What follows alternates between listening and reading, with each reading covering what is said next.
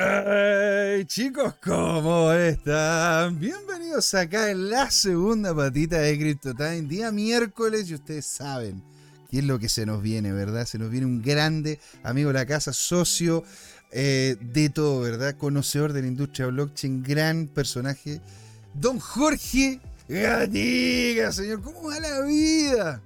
Pero feliz, pues, José, estaba escuchando tu programa y la verdad es que eres muy entretenido en el show de la blockchain. El show, bueno, este, es nuestro Pero te digo algo, estoy de luto, José.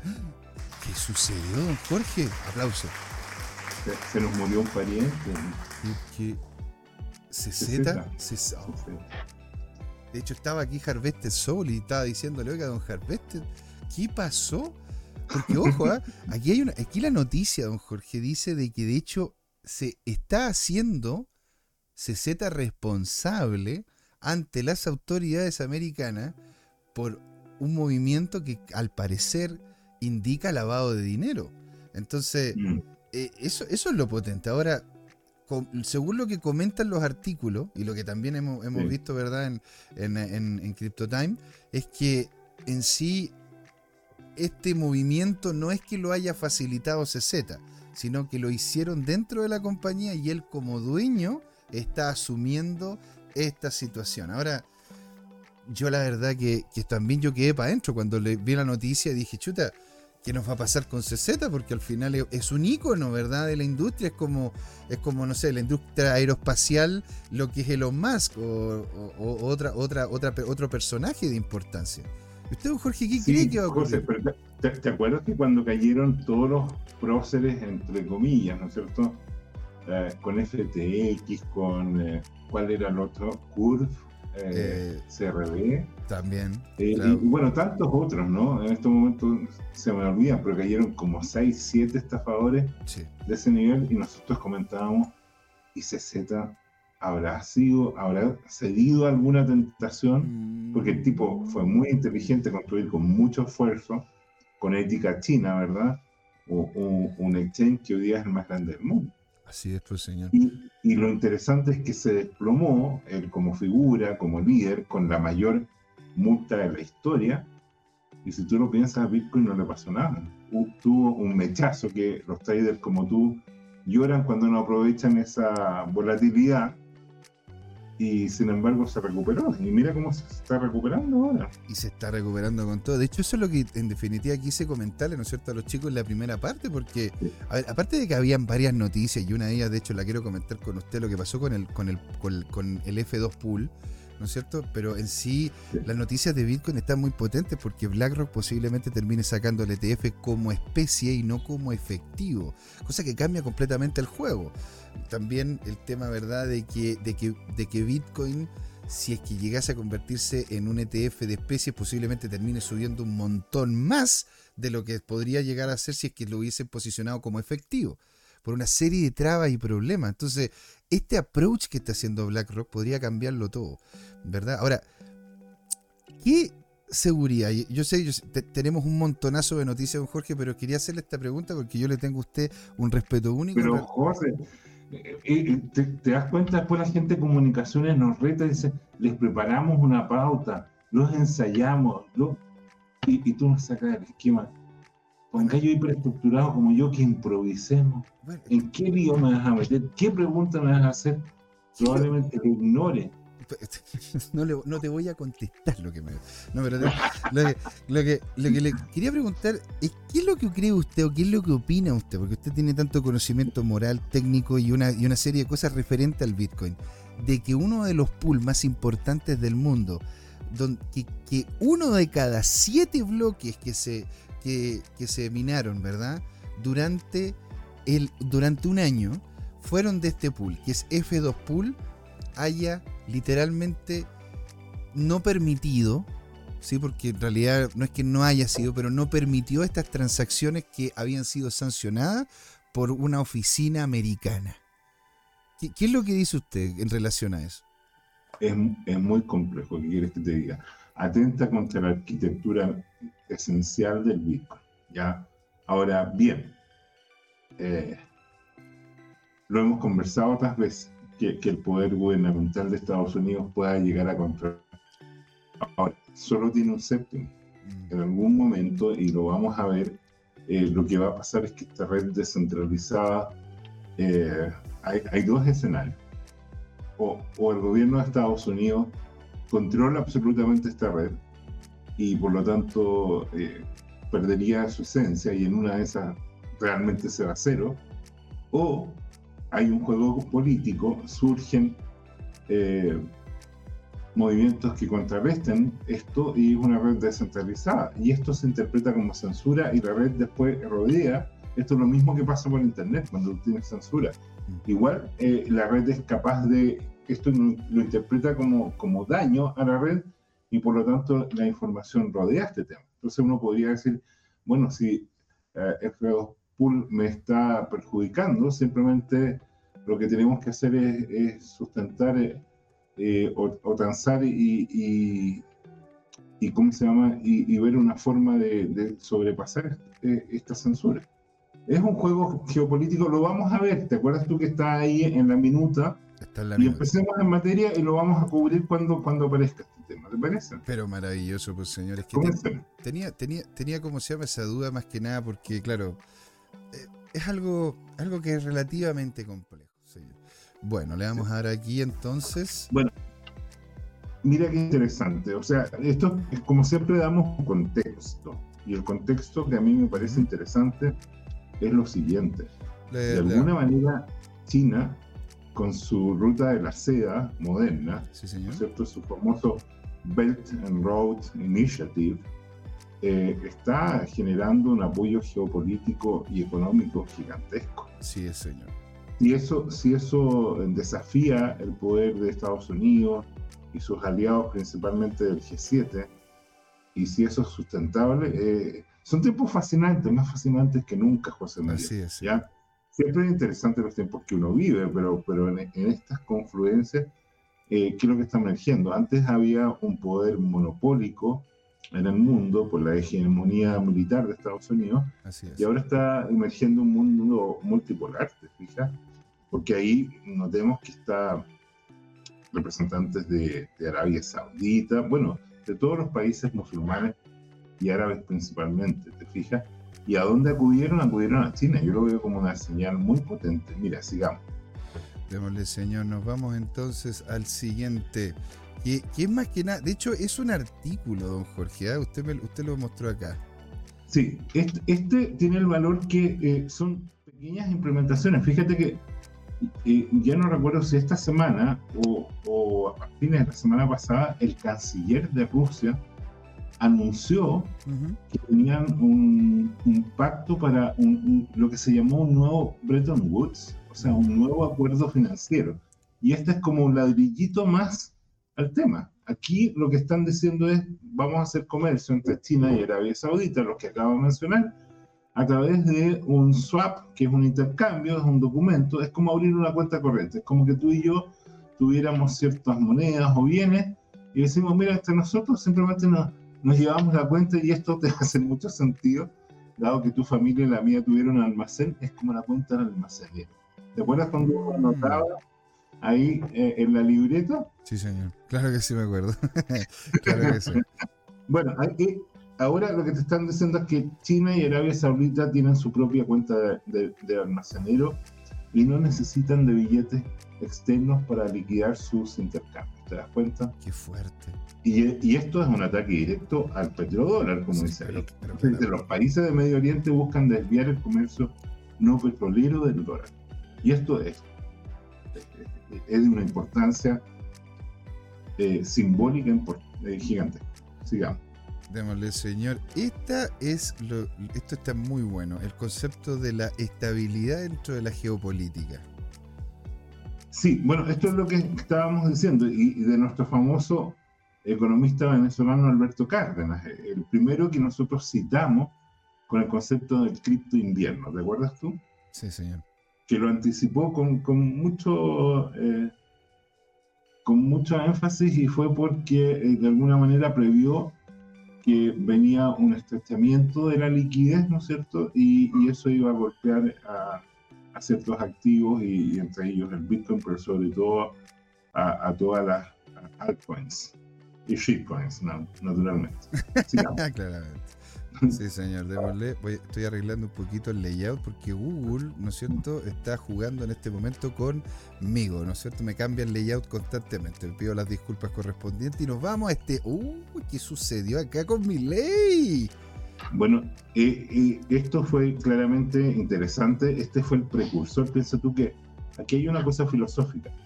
Bitcoin funciona las 24 horas del día, los 7 días de la semana, los 365 o 366 días del año.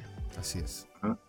¿Y, qué es lo que pasa? Los mercados no. Entonces, las acciones que se transan cuando los mercados están cerrados quedan ahí congeladas. Entonces, este, este, este mechazo de alguna manera anticipó el repunte, no en magnitud de las acciones argentinas algunas de las cuales crecieron hasta 40%. Y lo más importante, de alguna manera, el mercado ya mostró que le gusta el, el gobierno recién electo, el presidente recién electo, y, y, y, si es cierto lo que puso Starlink, es que se vienen inversiones gigantescas de Tesla eh, y en, en, Argentina, se está hablando de 100 mil millones de dólares, eso pero es una tonelada de plata y, y ese influjo permitiría neutralizar en parte la subida del dólar con la dolarización.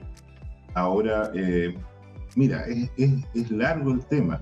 Si uno repite lo que dijo textualmente el presidente electo, él dice el promedio del salario argentino hoy día son 300 dólares. Exacto. Si uno mira en los tiempos de, previos a la convertibilidad, eh, ese salario en aquellos tiempos era 180 dólares y tuvieron que pagar un costo gigantesco por eh, la dolarización asociada a la convertibilidad. Pero al poco andar, en uno o dos años, ese salario se multiplicó por 10, estaban ganando 1.800 dólares en promedio. Exacto. Entonces, aquí él prevé que no va a ser 10 veces, pero de repente está expectante en que sean entre 5 y 6, o sea, volverían a ganar en promedio entre 1.500 y 1.800 dólares y eso neutraliza todo el costo personal, familiar y social del ajuste. Ahora, no hay duda que para prever la hiperinflación, él dijo, tengo que hacer un tratamiento de shock, que siempre le criticó a, ¿cómo se llama?, a Macri, que fue muy ingenuo y que aplicó un gradualismo que no funcionó. Si no hay shock, los agentes económicos no te creen. Eh, eh, Macri no cortó el gasto social, eh, perdón, el gasto estatal, no cortó la emisión de moneda y por lo tanto siguieron ahí, se consiguió dinero prestado y, siguió viviendo de prestado. Así es, pues, ley que es más economista, es más pragmático, eh, ya anunció que se va a comer una caída del 15% del PIB, que es gigantesco. Y, eso aclara la situación, pues señor, es como limpiar la casa, es decir, ok, ya. Sí, seguro. O sea, él, aprendió de algo que no hizo Macri. Macri no, no sinceró lo malo de la situación cuando asumió. Y tomó un préstamo y todos siguieron como si, eh, si la había... O sea, no hubo apretón de cinturón. Aquí es al revés. Mi ley anticipó desde hace años, desde que era un simple eh, comentarista en televisión, eh, que, si dependiera de él, él haría un tremendo ajuste y cortaría el gasto del ministerio. De hecho, va a reducir a la mitad de los ministerios. Pero es que tienen 19 ministerios allá, pues, don Jorge. Acá tenemos, acá allá en Argentina tienen 19 ministerios. ¿Y tú sabes cuánto hay en Chile? 23. Creo que son más, son 25 26. Eh, pues, y, puede ser, pues, don Jorge. De hecho, le, le creo más a usted que lo que acabo de decir yo. Bueno, está bien. Eh, mira, sigamos recorriendo, por favor. este eh, gráfico está muy bueno. Este es el Standard Poor's, ¿verdad? Sí, entonces esto es interesante porque eh, tiene que ver un poco con el poder. La economía estadounidense tiene una gran gracia. Ellos tienen una cultura de innovación y, tienen mucha legislación también asociada a, a promover el mercado. Y el mercado, de alguna manera, es una herramienta que hace a las sociedades más libres, más justas y, y, las hace definitivamente crecer. Ahora, eh, sin embargo, hay que reconocer que en, las últimas décadas ha aumentado la desigualdad en Estados Unidos. Están sufriendo precisamente por eso. Entonces la pregunta es si los sistemas más estatistas como China tienen, además de toda esta geopolítica, la capacidad de crecer económicamente sin toda esta inversión extranjera que estuvo disponible en su momento y, si pueden recuperar la chispa del, crecimiento y si eso se devuelve a Estados Unidos o no. Mira, es un tiempo fascinante, la verdad es que escapa a mis competencias poder prever algo. Esto es simplemente como un elemento más para hacerte pensar que hoy día hay un choque de dos sistemas más que nunca. ¿ah? Un choque de, mercado más orientado a lo libre. Mm. La verdad es que Estados Unidos no podríamos decir que hoy día impera el libre mercado, por el contrario, está lleno de oligopolios y situaciones complicadas. Sí, Ese es el problema, el corporativismo. Este, este, este, este, es el video, ¿no es cierto?, que me mandó este, este video. Ah, este está interesante. Esto ya cambiamos de tema, ¿no es cierto? Y aquí estamos hablando de adopción. Y, y, este un, un, comentario me llamó la atención y yo quería, de hecho, tu opinión, tu evaluación, porque lo que muestra es que, por ejemplo, hay, hay, hay redes eh, descentralizadas o criptomonedas o plataformas, ya no sé cómo decirlo, en los cuales efectivamente tú tienes un esquema pero, pero en la evaluación de esta persona durante un año, lo que dice, mira, Cardano es muy rápido, pero la, la, la ¿cómo se llama? La, la ocupan muy poco.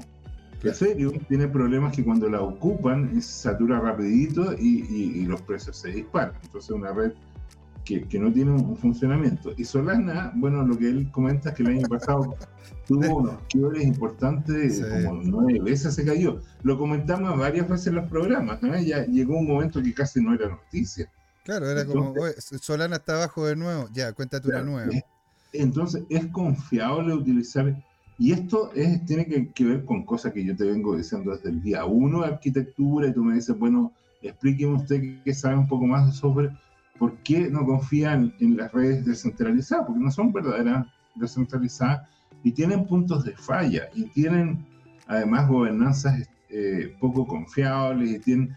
Entonces, en síntesis, son arquitecturas que, que, la verdad son un poco artificiosas y, demasiado complejas. La arquitectura demasiado compleja, como es software, tienden a ser más falibles.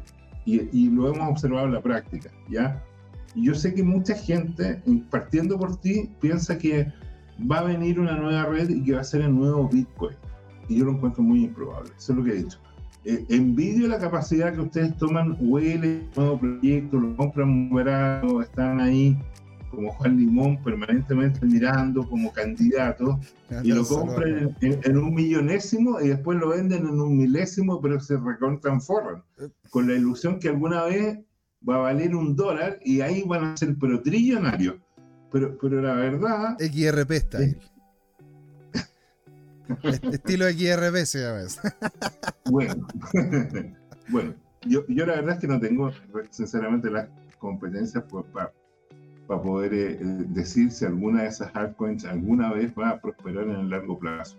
Hasta el momento todas se devalúan contra el Bitcoin. Cuando uno lo usa como patrón. Eso es verdad. Ahora, tienen, problemas, o sea, de repente tienen repuntes espectaculares puntuales, pero como en el largo plazo cuesta mucho armar un sistema sostenible, sigamos. Sí, este, esta es muy buena foto, Jorge. Esta es muy bueno, estamos hablando de adopción. Esto te da la adopción. esta es la diferencia. En Bitcoin, la, eh, yo te diría cierto que hay algunos jugadores como F2 Pool y gente con muchos, muchísimos recursos eh, son billonarios. Eh, y, bueno, el tema es que invierten en grandes granjas y proyectos altisonantes, todo lo pero, pero el Bitcoin es algo que está sustentado hoy día en, entre 100, 200 y quizás ya llegando a 300 millones de usuarios. ¿ya? Y aquí tenemos un usuario fanático que se dio el trabajo, ¿no es cierto?, de hacer la propaganda gratuita. Totalmente. Es que lo, bueno, señor, esto es una cosa que me decía mi padre. Me decía, tú haces algo bueno porque lo bueno siempre se vende solo.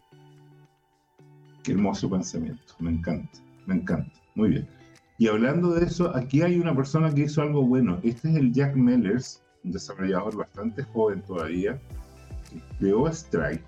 Strike da servicios, ¿no es cierto?, eh, de, transferencia de, fondos, o sea, toda una plataforma, y ahora llegó Argentina. Y en Argentina, y esto es lo relevante, por el fenómeno de inflación, rayando en, la hiperinflación que han vivido en las últimas décadas, repetidas veces, hoy día hay 5 millones de usuarios argentinos que tienen desde algunos satoshi a, en el caso de, por ejemplo, el creador de Patagon, ¿no es cierto? Wenceslao Casares, que Yo, yo, yo, me metí al Bitcoin por una charla introductoria que hizo él, muy buena, y le estoy muy agradecido. Y él debe tener más o menos 10 mil millones de dólares invertidos en Bitcoin. Y quizás más, en una de esas se, duplicado. ¿eh? Algo poquito, y todo el mundo sabe dónde está. Eh, los Bitcoin están en unos cold storage que están en unas bóvedas en mitad de un cerro de Suiza.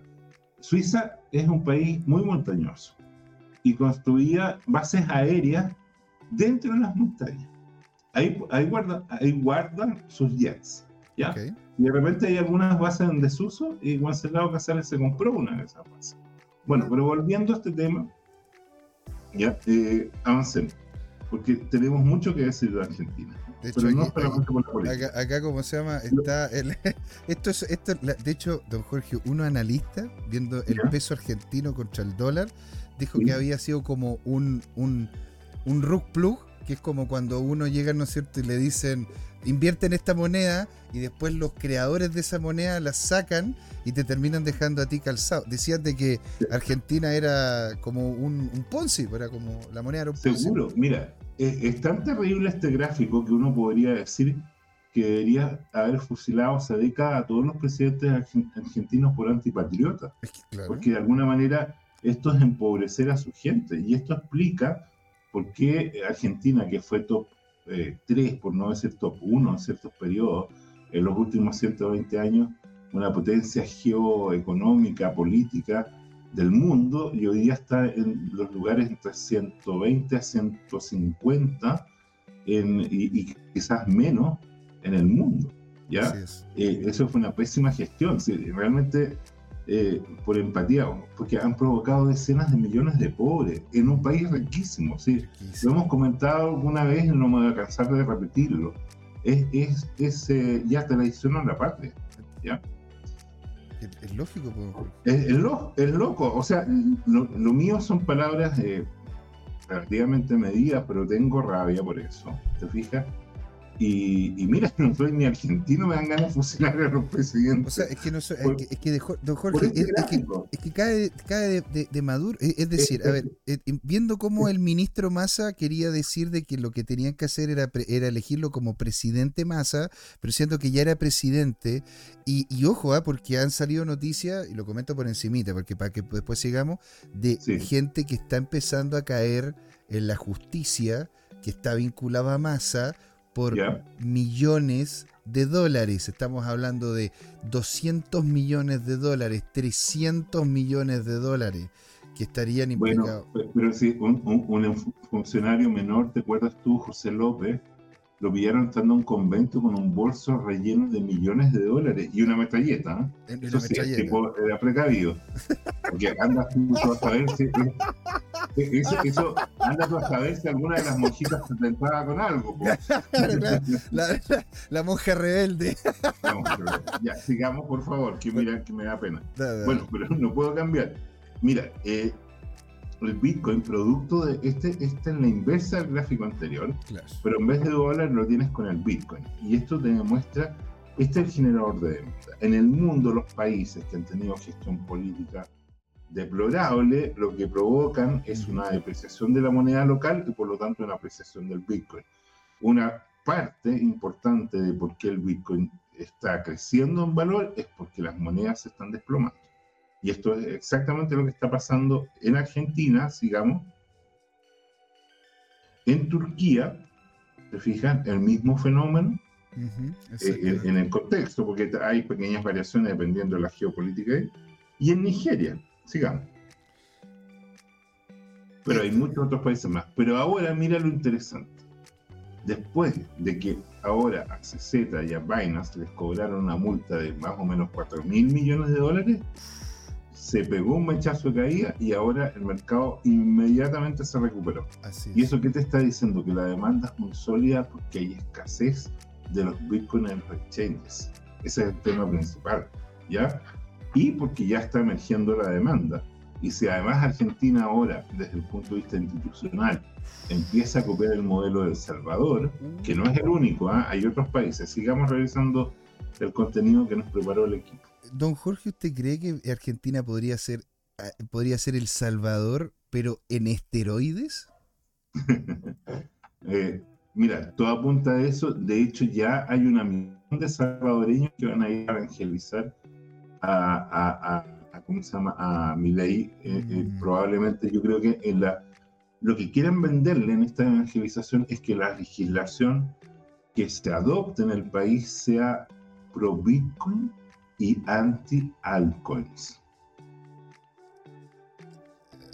¿Qué, le puedo decir, don Jorge? Yo creo, yo creo que eh, la libertad está en la elección. Sí, pero ¿sabes qué? Esto tiene que ver un poco como el, tema de las drogas.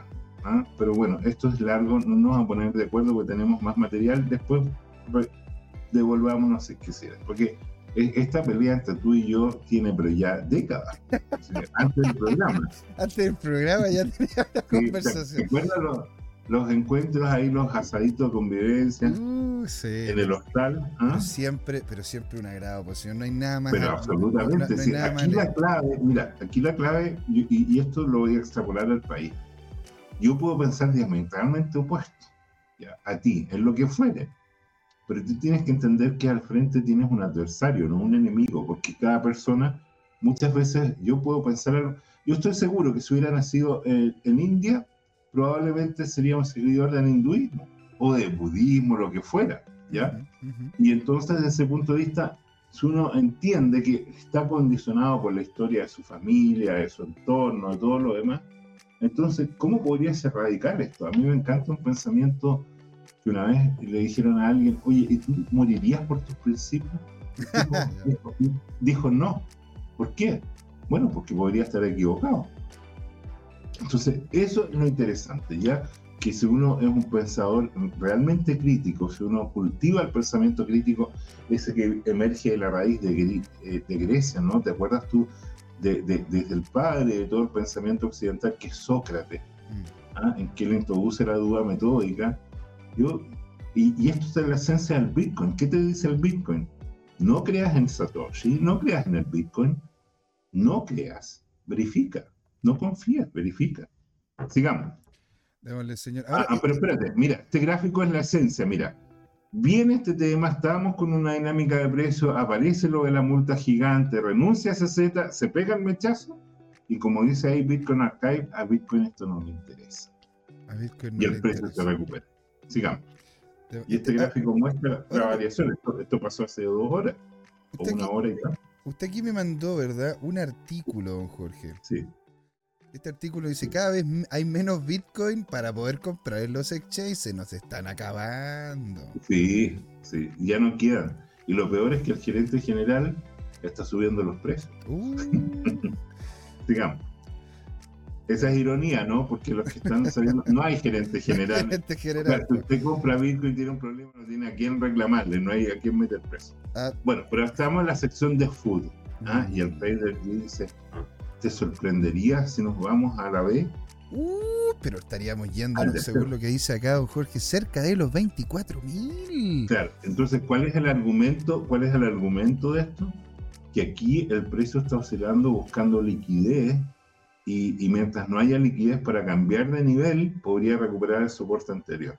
Mm. Entre nosotros es muy improbable. Y este es un análisis muy simplista, pero es divertido porque aparecen los grupos WhatsApp y, las personas proyectan sus propios miedos, mm. inseguridades, o a veces panel, ¿no? Que es como decir, tengo muchas ganas que siga creciendo, pero, pero hay una parte de mí está aterrada por la versión al riesgo. ¿ah? Mm, claro. Ahora, esa cosa que, nos pasa a los comunes mortales como yo, no les pasa a los dioses de, traders como ustedes, ¿verdad? Por favor, o sea, nosotros, nosotros Nosotros, hay dos tipos de personas, los que vivimos, ¿no es cierto?, con un nudo en la garganta todo el día, ya nos acostumbramos, ¿no es cierto?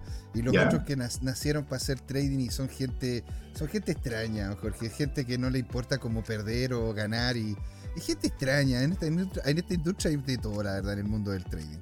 Mira tú qué interesante, no lo sabía. Sigamos, José. Leer. Este gráfico, señor. Ah, este está interesante, para que no digan que, que, uno es un maximalista en este cuento. Mira, esto a mí me llamó la atención porque, porque yo lo interpreto como un patrón tremendamente alcista para Ethereum. Porque de alguna manera, o sea, la solidez de esa vela, que ahí, ¿qué es lo que dice? Mira, tenemos un patrón bajista. Sí. ¿Ya? Definitivamente pero de repente surge una acción de precio con una tremenda vela rotunda. ¿ah? Eso es lo que llaman un garfing. En garfing, ¿no es cierto? Es rotunda, es que, es que engloba, ¿no es cierto? Es que, es que de alguna manera se, se, come a, a, lo anterior y, y, eso se ve muy potente ese repunte. ¿Ya? De hecho, el artículo que usted estaba mostrando no solamente salía de que Bitcoin era lo que estaba justamente en su all-time low en exchange, sino también Ethereum. De hecho, incluso teniendo Ethereum dinámicas de stacking en donde se han entregado una gran cantidad de, de, monedas por ese mismo stacking. Así que, eh, por, eso hay algunos que están viendo, ¿no es cierto?, Ethereum como este, como este gigante dormido, porque al final sigue siendo la segunda cripto más importante después de Bitcoin. Seguro, absolutamente, tienes toda la razón. pero insisto, a mí el tema de Ethereum, mirando la arquitectura, me da miedo que en cualquier momento esa blockchain se tranque o mm. pase algo raro y mm. provoque un desplome como, como lo que está pasando en BNB. Pero sigamos. Pues puede ser, don Jorge, ¿para qué le voy a mentir? ¿Y este, y, este video, don Jorge, déjame ver si... Que... Ah, este, este es un comentario, lo recomiendo. Aquí hay un, un, analista que está señalando algo más o menos obvio, y es que hay un patrón alcista en los últimos meses, ¿te fijas? Y aquí está su análisis, yo lo encontré entretenido, didáctico, fíjate, ahí eh, de alguna manera, ¿no es cierto?, comenta sobre la lateralización, yo lo encontré didáctico, así mm. que lo recomiendo, ¿ya? Buenísimo, de hecho les voy a dejar aquí a los chicos ah, pero espérame.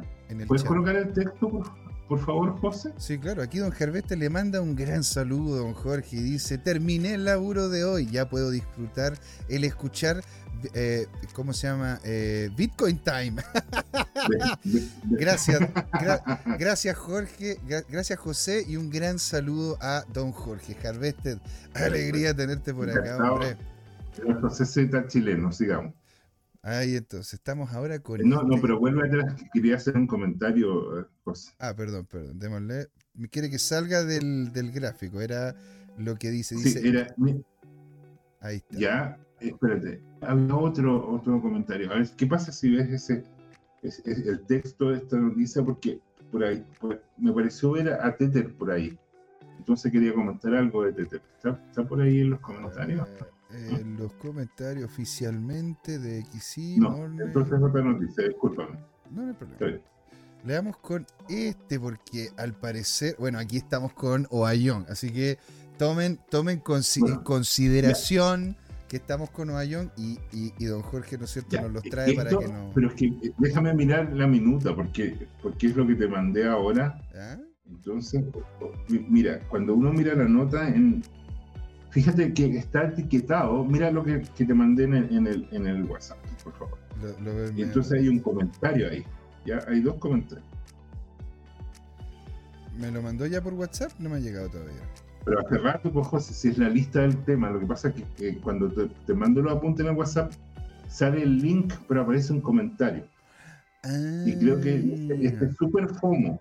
Si el comentario da una pista a lo que viene, pero tiene un valor añadido, José. Ya, a ver, 527. A ver, ¿cuál es el que estamos? 527. O hay yo. Big FOMO. Pero Big, Big este FOMO. Es Big FOMO.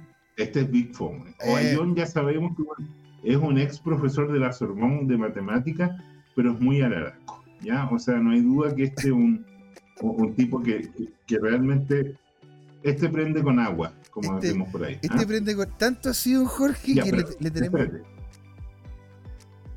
Esta es la sección de FOMO para los adictos. Aquí vienen a consumir, ¿no es cierto? Expectativas como, como, este es el Big FOMO, pero te cuento algo, lee la etiqueta de lo que viene ahora. La etiqueta de lo que viene ahora. ¿Qué, qué, qué será? Mega FOMO. No. Mega FOMO. Vamos a la siguiente. Está súper FOMO. Ya, pero espérate, no me maten la sorpresa, sigamos. Ok. Black. No. Ya, entonces. Aquí entonces dice algo más o menos obvio. Dice: solo unos pocos entenderán que el ETF contado de BlackRock tiene que tener un respaldo uno a uno con eh, verdadero BTC. Esto debería empujar a Bitcoin casi instantáneamente sobre los 100 mil dólares. ¿Cuál es la etiqueta de esto? Esto es, es, qué cosa, este es mega FOMO, este, ¿verdad? Este, este, perdón, a ver, déjame, este es, este es super FOMO. Este es super FOMO. Sigamos. Ahora, e, e, este está, eh, mira, vamos, vamos a hacerlo. ¿ah? Voy a colocar. esto? para graduar las dosis. ¿ah? ah para ir graduando las, no sé, aquí ya me está saliendo el alma. Voy a colocar acá el gatito. Fomero. Compramos. Baja más. Compramos. Baja más. Compramos. Baja más. La escala de los activos, ¿no? La escala, del, sí, pues por la, por la, ¿cómo se llama? ¿Cómo se llama la gente que es el que termina dando el picor? No sé si es, eh, tiene un nombre, tiene un nombre, pero sí, aquí estamos, aquí estamos en el picor. Este sería como el picor medio alto, ¿no? Sí. Eh, bueno, eh, esa una escala se llama de Scoville. Mm. Y aquí, a ver, veamos este gráfico, don Jorge, porque este gráfico sí que también es ultra, mega, ultra, mega FOMO. Este, aparte que es bonito, tiene bonitos colores. Aquí dice, el Bitcoin ha, subido cerca de un 119%, don Jorge, desde el 2023. ¿Qué nos puede comentar sobre este, este gráfico? Mira, eh, bueno, es, lo que dice. Eh, yo te diría que lo máximo de este gráfico no es que haya subido el precio, que es resultado de la escasez, sino que más del 70% no se movió en un año. Eso es fuerte. ¿eh? Entonces, ¿qué, ¿cuál es la conclusión? Que la gente no va a vender hasta que el precio se duplique, triplique o cuadriplique. Si, si, tú hoy día estás a 30 mil, perdón, 37 mil, ¿tú crees que un gallo que ha aguantado uno, dos, tres años lo va a vender en 45 mil, en 50 mil? No. no, no Entonces, cuando llegue una demanda, es predecible que esto siga subiendo de manera importante, se dispare. Entonces, por eso esta etiqueta es... ¿Qué nivel de FOMO, perdón? ¿Qué nivel de FOMO tenemos acá? Aquí esta ya sería... Eh, ya estaríamos ahora en... Este es el terminado en 16. Por ende estaríamos en el hiperfomo. Hiperfomo, ya. Espérate, está complicado. Yo te, yo te voy a ayudar. ¿Ya? Después viene, después viene el, el archi. pongamos el siguiente, este es el hiperfomo. Este es el hiperfomo. Ahora, algo más potente que el hiperfomo. Ay, pero, el archifomo. Nos va a dejar con, nos va a dejar con espuma en la boca. Esta gente Ahora, este fomo es muy, muy potente. Te explico por qué. Porque este es el hash rate. Y sabes qué hay detrás del hash rate?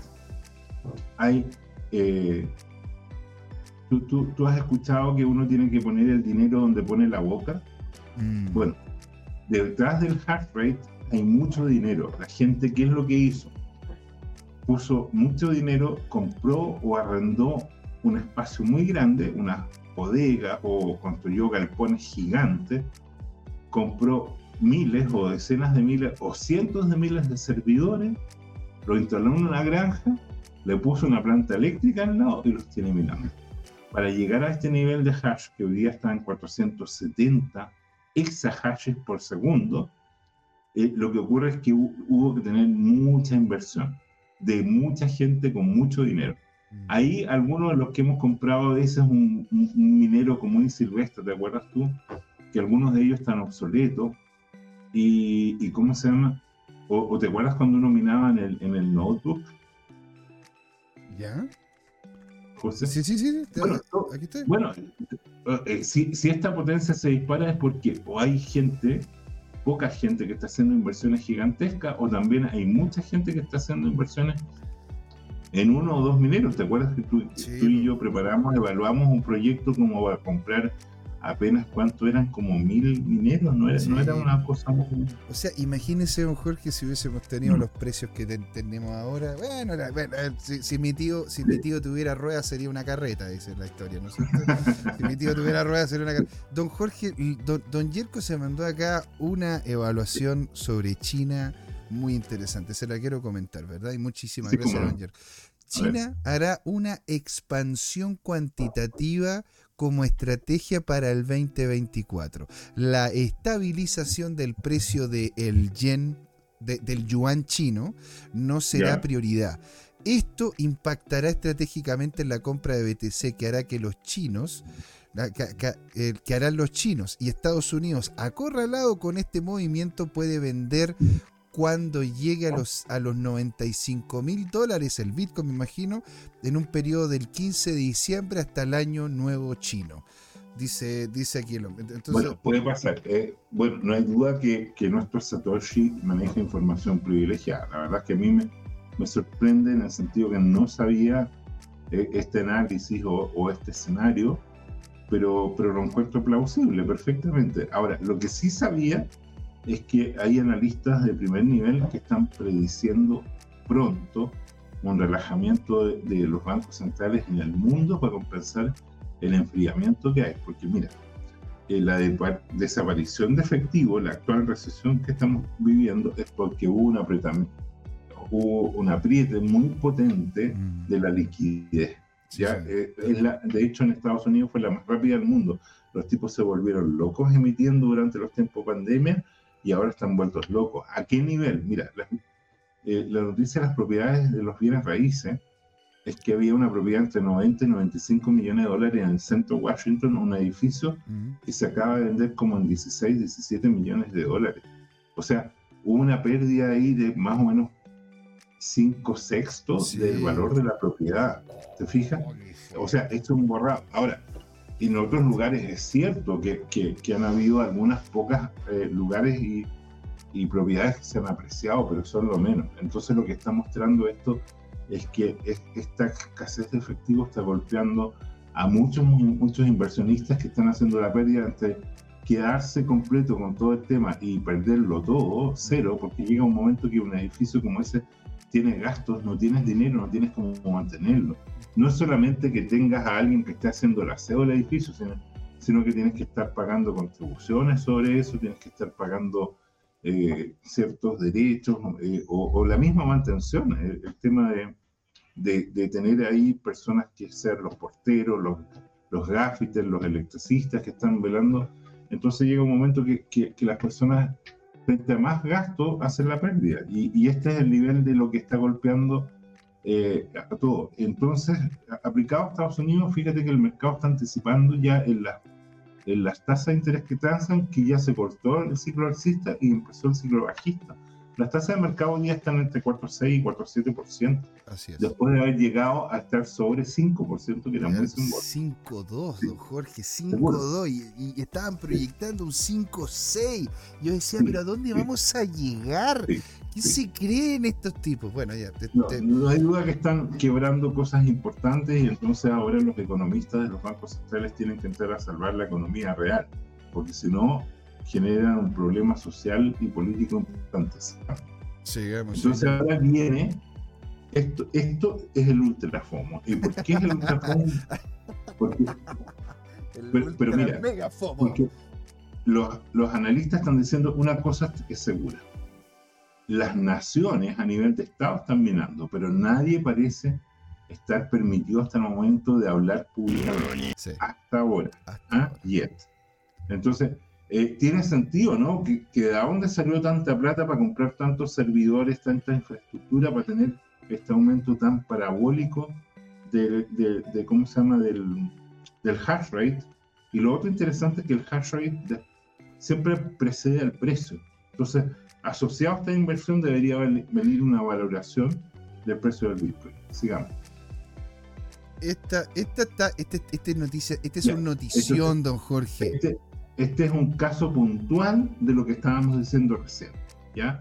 Y que se descubrió, trascendió, que el reino de Bután, que es, un, es una nación no muy pudiente, ¿ok? De hecho está dentro de las vulnerables, secretamente ha gastado millones para empezar a construir una operación nacional de minería del Bitcoin para afrontar la crisis económica. Esto es lo que estábamos diciendo. ¿Mm? Pero, Jorge, a ver, imagínese usted que es un artículo de Forbes, así que tiene una buena credibilidad. Yo lo que digo es lo siguiente, don Jorge. Usted llega, ¿no es cierto?, y está en un mundo en donde el dólar es la moneda dominante. No existe Bitcoin, ¿verdad? Y usted, y usted le acaban de decir, oiga, si ¿usted quiere tener una impresora, una impresora de dólar en su casa? Claro que, la, claro que van a querer, ¿no es cierto? Y no solamente usted, sino los países completos, porque dicen, si es que Bitcoin termina siendo el estándar monetario mundial, qué mejor que yo tener, ¿verdad? Una impresora en mi casa, aquí en mi país, de esta moneda que en definitiva, porque uno no puede hacer eso con el dólar americano. Uno tiene tú, sabes ¿Tú sabes quién dijo eso? Recordemos que lo citamos acá, el hombre eh, más poderoso económicamente del mundo, que no es el hombre más rico como Elon Musk, ni, ni tampoco el hombre más influyente que podría ser Bill Gates. Así es. No, lo dijo Larry Fink, que es el mandamás del fondo de inversión BlackRock, que administra 10, mil perdón, 10 millones de millones de dólares. Una locura. Entonces, 10 billones dicho en, español castizo. qué, qué, locura. Y don Jorge, usted me envió un meme y lo tenemos que mostrar. Antes de irnos, ¿no es cierto? Al último, usted me envió este meme. Yo lo encontré, yo lo encontré, señor, lo encontré atómico. Aquí, aquí, aquí tenemos, ¿verdad? A toda la gente que hemos ido perdiendo, no sé, no sé cómo decirlo, perdiendo o, o, sea, se ha ido, ha ido, ha ido apareciendo y Hemos ido depurando los estafadores del sistema. O sea, aquí tenemos, ¿verdad? Al, a, ¿cómo se llama? Sam Bankman Fried, a CZ, a BitBoy, a BitBoy Crypto, tenemos, ¿no es cierto?, a Doka Wong, tenemos, tenemos, uh, aquí tenemos a, los a los Es Su, ¿no? El del medio Su. Exactamente. Sí. Entonces, señor, tenemos, acá tenemos, ¿no es cierto? Acá sí a todo, todo, todo el camino al cielo de gente que ha ido depurando. Deja acordarme, el que está al lado Sam Bankman, e, este personaje era el de Kurt, creo, ¿o no? ¿Cómo se llama este? Yo, yo me acuerdo, su, su apellido. ese, era, ese era de Celsius, señor. Era el de Celsius. Era de Celsius Banking, que el tipo, ¿no es cierto? De hecho, estaba como, no, es que aquí íbamos a crear un banco porque los bancos son malos y él literalmente creó un banco más malo todavía. Entonces, usted, no, le tiene que creer a la gente, ¿no es cierto? Si es que le dicen que simplemente está haciendo las cosas bien. Porque no, este está, muy bueno, realmente esto. Y aquí lo abrí de una agrandado para que lo fuéramos leyendo. ¿Usted cuál es? Dame eso, le dice un, no coiner a, a un no coiner, ¿ya? Eh, y le dice, de ninguna manera, ¿cómo te voy a pasar eh, la llave de mi auto? Ya, y aquí, estamos, aquí con el PIN. tipo le dice, oye, dame tu password del cajero automático. Olvídate, le dice. No. Lógico que no, ¿no? ¿Y? Y, después en el exchange le dice, oye, pásame tu llave privada. Ok. Y le pasa la llave privada. ¿ah? Y el bitcoiner queda plop. ¿ya? Ok. Ahora, lo, lo choro de ese Bitcoin, ¿sabéis cuál es? Que esa es como la pinta del Jack Meller. Sea, ¿sí o no? la capuchita, entonces, porque anda siempre con el gorrito ahí de beisbolero y que entre paréntesis está ahí, si tú lo miras, esa es la noticia de Strike. Pero si ese es el estilo, pues don Jorge, no lo ve acá. Ah, bueno, pero además estoy, estoy tratando ahí de, de, de, por lo menos parecer que estoy dentro de la industria de blockchain, por lo menos parecer. Coloca, coloca por favor la noticia Strike, porque ahí aparece el Jack Mellers con esa pinta. ¿La noticia de? De Strike. Está bajo adopción. Bajo adopción. bajo adopción. Perfecto. Aquí lo reviso inmediatamente. Eh, bajo adopción, la noticia de Strike. Acá la tengo. Le comparto inmediatamente la Ah, todo el rato. Pero todo el rato tiene toda la razón, po. Tiene, tiene, su, tiene su onda, tiene su estilo, ¿eh? Claro. Mira, aquí, aquí don, don, Jerko nos dice, ¿qué pasó, Bután? ¿No eras el país más feliz del mundo? don Pablo Normi te dice, los que quedan en el camino con, esa, con ese meme. Y don Jerko nos comenta al final, me imagino esa foto pintada como mural de animita.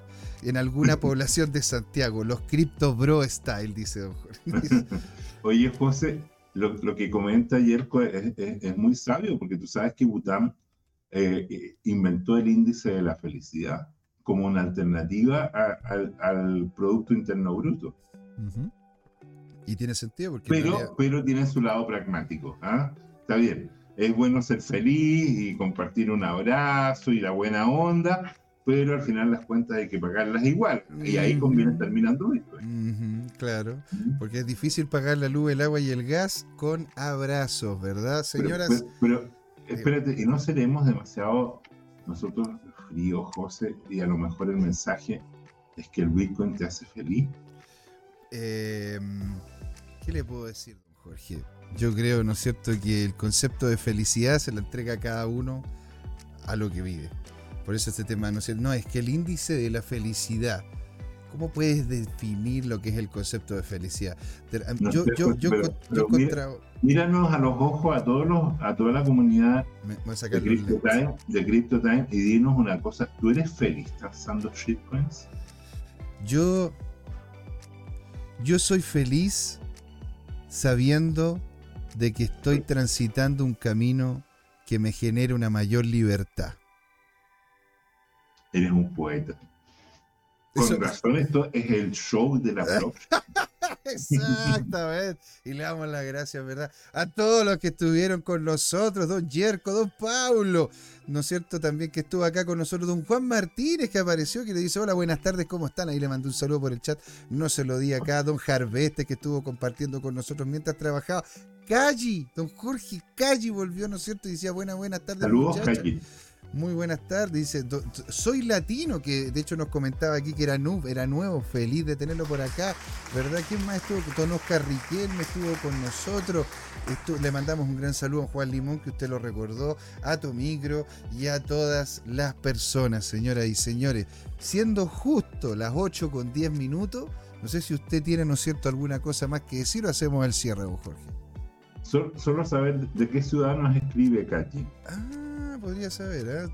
Ahí, Cachi, si es que aparece, aparece de nuevo, déjelo ahí en el chat, señora y Echo de menos a, nuestro amigo de Zagreb. ¿ah? Lo recuerdo especialmente porque se hacían buenos torneos de ajedrez allá. Nunca he, ido y me gustaría conocer. Bueno, ahí cuando ya llegamos, ¿no es cierto?, al Bitcoin con 100 mil, al Bitcoin a 100 mil dólares, nos pegaba un viajecito, así por ser. ¿Por, qué, ¿Por, qué, tan bajista, José? Bueno, porque era el primer paso, ¿no es cierto?, para llegar al millón. Ah. ah. Ya, señoras y señores, muchísimas gracias por estar aquí. Esto que fue el show de la blockchain con el grande, el único don Jorge Gatica aquí en Crypto Time. ¿Por qué, señor? Porque fue hora de hablar de criptos y de Bitcoin, que no es lo mismo. Ya ustedes saben, nos vemos el viernes con don Patricio Ibarra. Y señores, muchísimas gracias a todos por estar ahí. Chaito, chaito. Chao.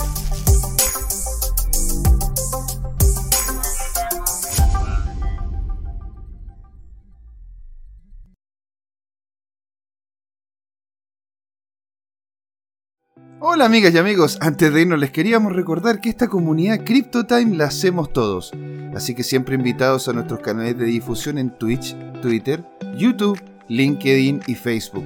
Búsquennos como CryptoTime, con I latina, así, latinos como nosotros. Los esperamos para intercambiar información, hacer nuevos amigos y conexiones en este hermoso mundo del blockchain y las tecnologías descentralizadas. Los invitamos a suscribirse para recibir información sobre nuevos episodios y les mandamos un gran saludo de acá, Jorge Gatica y José Miguel. Nos vemos.